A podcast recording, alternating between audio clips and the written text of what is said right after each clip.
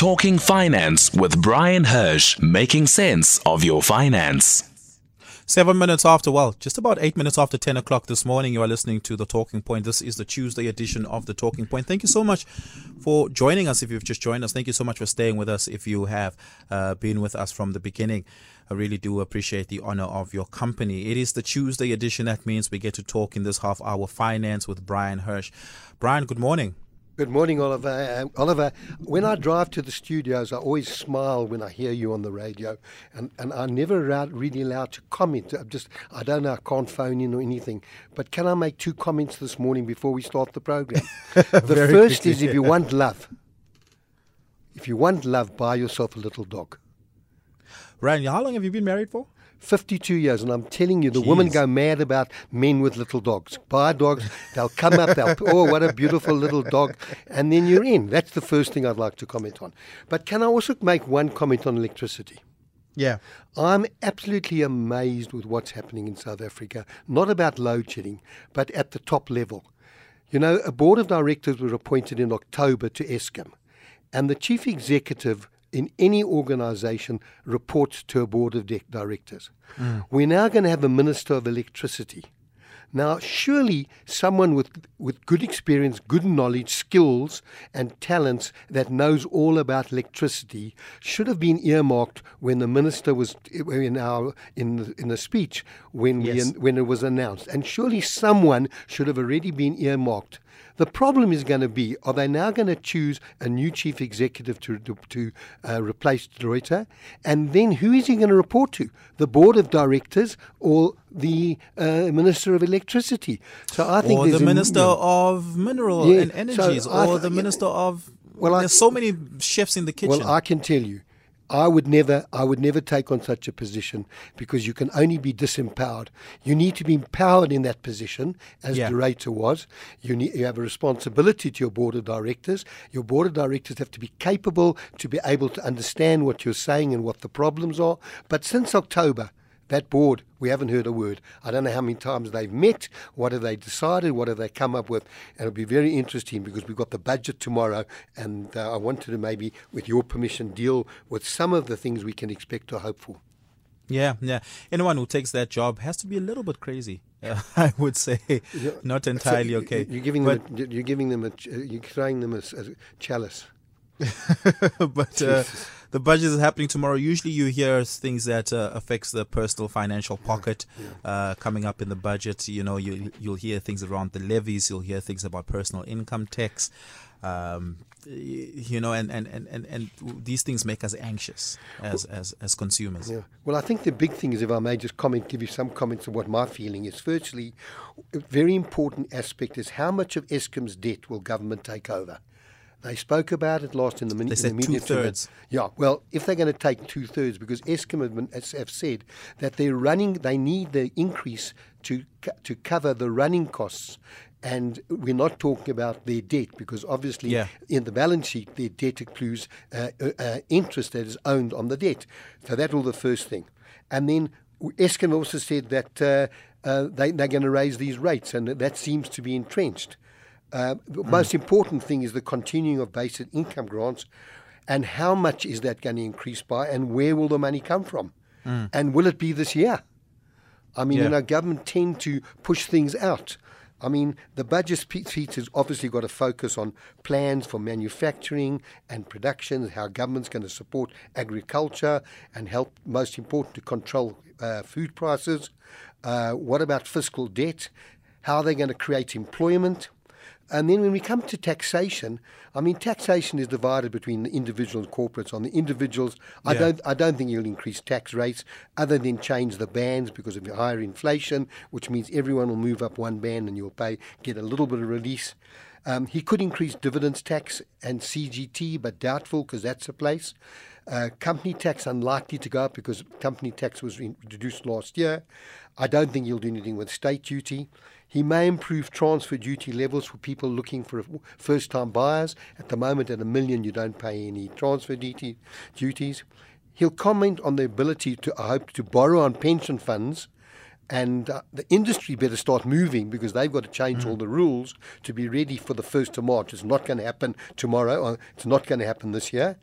Uh, and those are the things that we're looking at and which we hope to hear, because a lot of what was said in the SONA speech was disabdicated to the budget.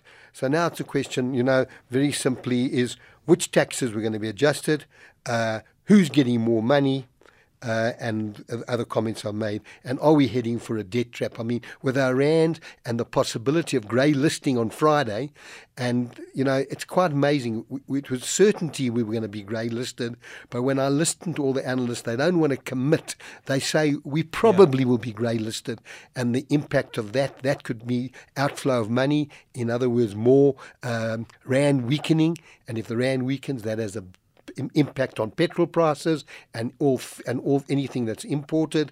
So this is, this is a very, very difficult week, and I'm wondering if the Financial Action Task Force, which is the organisation that will determine whether South Africa gets grey listed, will be watching for the what's been happening and in the budget. And if we go a little bit too far, I mean, you look at government workers, they they want they want uh, they want a ten percent increase. They've been offered four point seven. So who knows where this is all going to go? We'll know all about it by three o'clock tomorrow afternoon. Yeah. Um, last week, I think, uh, the um, um, the SARS commissioner had a conversation with P S G. Uh, and in that uh, webinar, um, he said, Ed- Edward Kisvert had said that there's been an increase in tax compliance. And as a result, uh, we've been able to collect more on, on compliance. Uh, so there's no need to increase uh, tax margins to collect more. If we can just improve compliance, we'll be we'll be doing better. And at the moment, we are improving compliance. So that means more and more people are com- becoming compliant, which to me means less and less rich people are, you know, shoving their money on offshore accounts and and, and hiding them in, in, in physical assets that. Uh, Um, which they hope that will preserve the value of their money. Let's then talk about Oliver, the potential tax changes that yeah. could take place tomorrow. Can I just answer one thing on people taking money out of South Africa? It's not for tax purposes, because any money that leaves South Africa, you still have to pay tax in South Africa. South African tax is based on what we call worldwide income. You're, you know, individuals are allowed to take one million round out yeah. for travel. It has to be disclosed. You can't open up grey accounts. You've got to open legitimate accounts.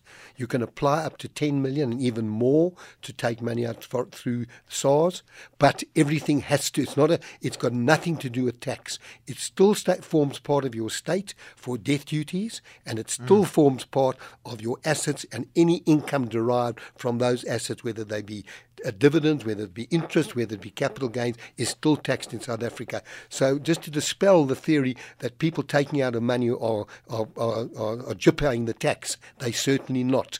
And mm. out, you know, so all this is today, the worldwide disclosure, the Financial Action Task Force, the all the different bodies, uh, the exchange of information.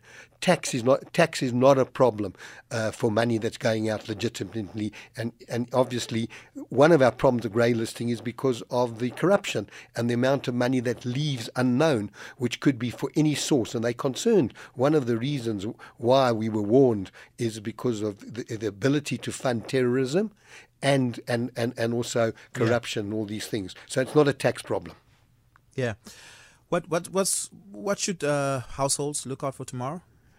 Well, I, I don't think the uh, look. Maybe maybe they'll expand some of the items that will be that are VAT rate, that are VAT rated, that you will you know non-VAT rated. Sorry, maybe they'll do some of that. Maybe the, every, maybe the bands will move up. In other words, someone earning one hundred and fifty thousand now may be paying eight thousand. That band may go up to one hundred and fifty-five, one hundred and fifty-six thousand. There may be a little bit of relief from medical aids, particularly at the moment. There's the, those medical aid deductions that you get off your income tax. Uh, that, that that's a possibility. Uh, there's a lot of talk about South Africans who are prepared to put solar in, getting some tax relief, because yeah. we are relieving, certainly are relieving the, the Eskom and, and getting off the grid. So that may be something where, you know, if you think about it, people are paying extra school fees, extra security, um, and, and now uh, even though the electricity is going up, they're also, if you've got generators and all that, you're working from home, there's quite a, lo- a large cost that, and maybe there will be some tax relief to encourage people to get off the grid. And hopefully that would be a very big thing. thing, because that would help individuals uh, against load shedding, and it would help Eskom to relieve it in terms of the amount of consumption that's being used. Yeah. Are we likely to see an expansion on tax-free savings? Yeah, look, well, at the moment, tax-free savings is thirty-six thousand rand a year per taxpayer. Uh, you can, it did start at thirty to thirty-three to thirty-six. I don't think last year they increased it at all. There could be a slight increase up to thirty-nine or forty thousand. Everyone who earns interest gets a, re- a reduction. There's different levels. If you're under sixty-five, if you're under sixty-five, it's around about twenty-two thousand eight hundred.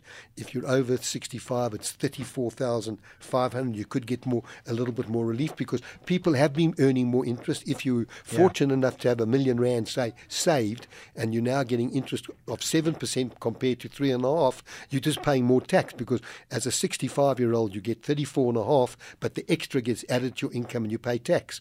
So if that band goes up, that also helps people, say, earning a little bit, particularly pensioners who may be earning a little bit more, who are paying tax. They may get, may, they may get some more tax relief.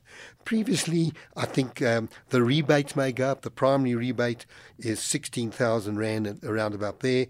You get a little bit more if you're over sixty-five, and, and if you get to seventy-five, you get another big amount of two thousand nine hundred. So that may be that may be also increased. Yeah. And then also ma- maybe people who tax an annual tax threshold. At the moment, if you're under sixty-five, if you earn under ninety-one thousand, there's no tax. That was increased last year from eighty-three, somewhere around there. That could go up. And then people over seventy-five, the threshold is one hundred fifty-seven thousand. Plus that interest level, uh, for thirty-four thousand five hundred, that go up, could go up. So there may be some areas where they can make some adjustments. But remember, we've got um, we've got to concern ourselves with tax collections. If the world does go into recession and there are cutbacks, and we, we're not exporting the minerals and metals that we are, the mines may be suffering. I mean, if you look at the results coming out from the platinum mines already, platinum mines uh, production are down. Uh, but that's all, one of those things is the inability to mine because of load shedding, which is a real problem. And I hope they do, they do deal with something with load shedding. Tell us something that, that that's going to yeah. be good. Yeah, yeah. Is it is it a financially smart decision to make, to consider solar energy uh, and then apply for the, if there is a rebate for the rebate?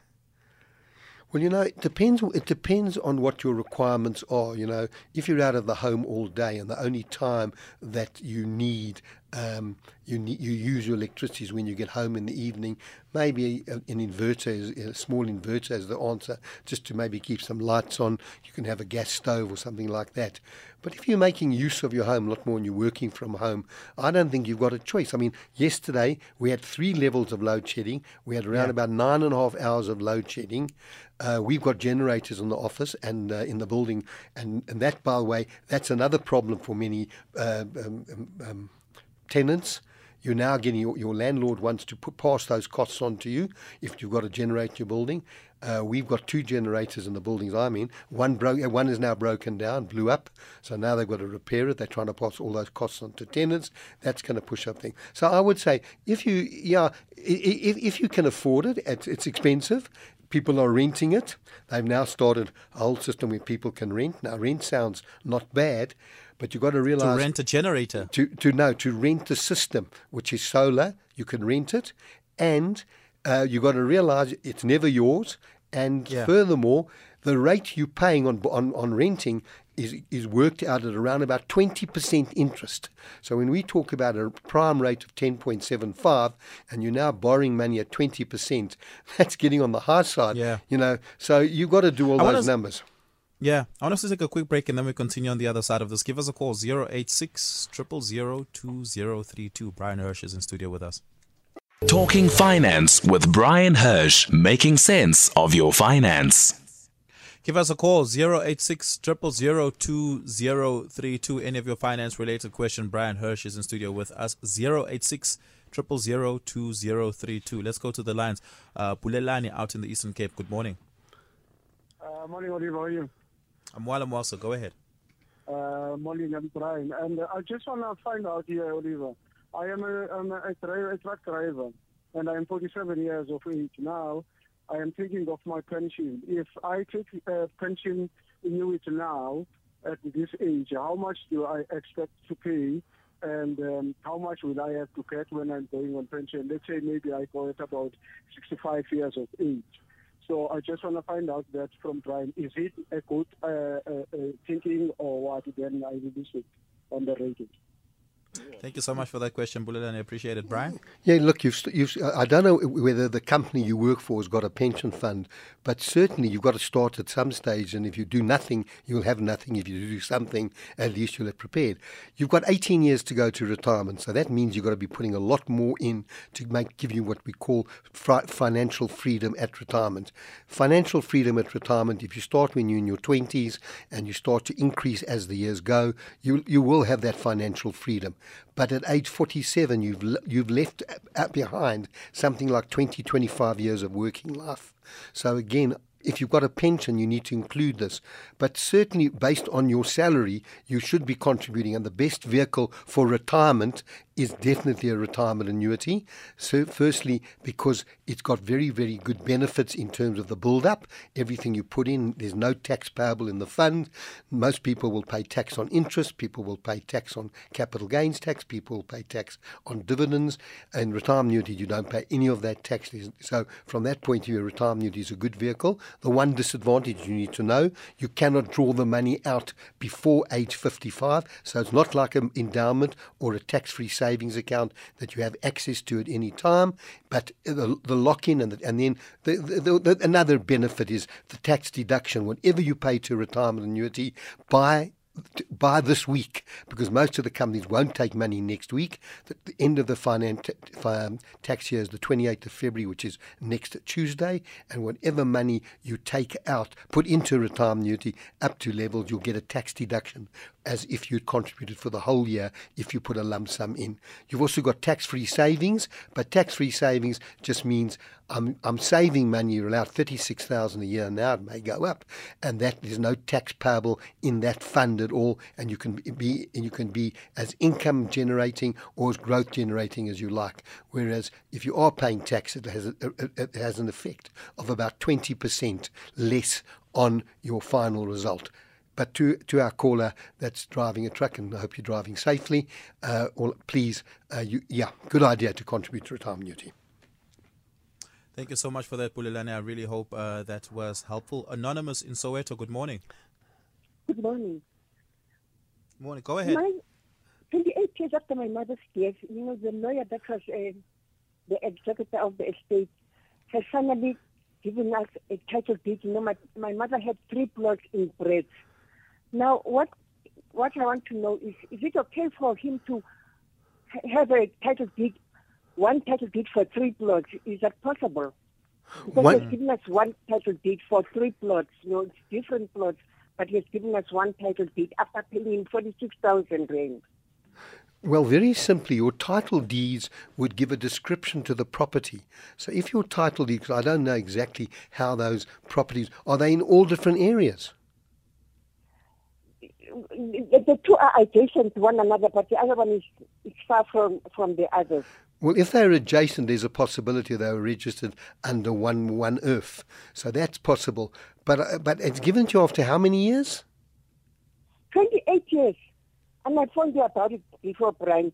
twenty-eight years, you know, since my mother's death, I've been getting clearance certificates. He said I must get clearance certificates from my Madiban offices in Brits. I've been doing it for all these years, paying money. Now, one year, finally, I took him to go with to Brits. And then he said I must pay forty-six thousand dollars, which we have paid. And now they're giving us one title deed, you know, for the three plots. Well, you must have a look at the description. Have a look at the description on the title deed. If it does not describe the three properties uh, where they are, and it must be, it, they must be clearly defined, then you need to go back to him. But nothing's turned on it, because you've obviously still got the properties twenty-eight years after your mother died. You've obviously still got these properties. You haven't sold them or done, done anything with them. No, we haven't done anything with it yet. Yeah, so so nothing's turned on whether you had the title deeds or not. A lot of people, when they finish pay off, paying off their bonds, they don't even bother to ask the bank to give them their title deeds.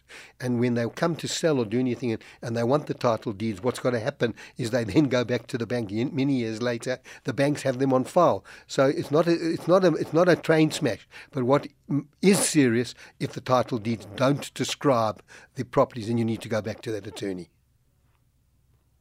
Oh, is that is that helpful? Yes, it is helpful. I Thank you so much. Like the, the title deed will not see if it, it involves the three properties. Thank you very right, much. Right.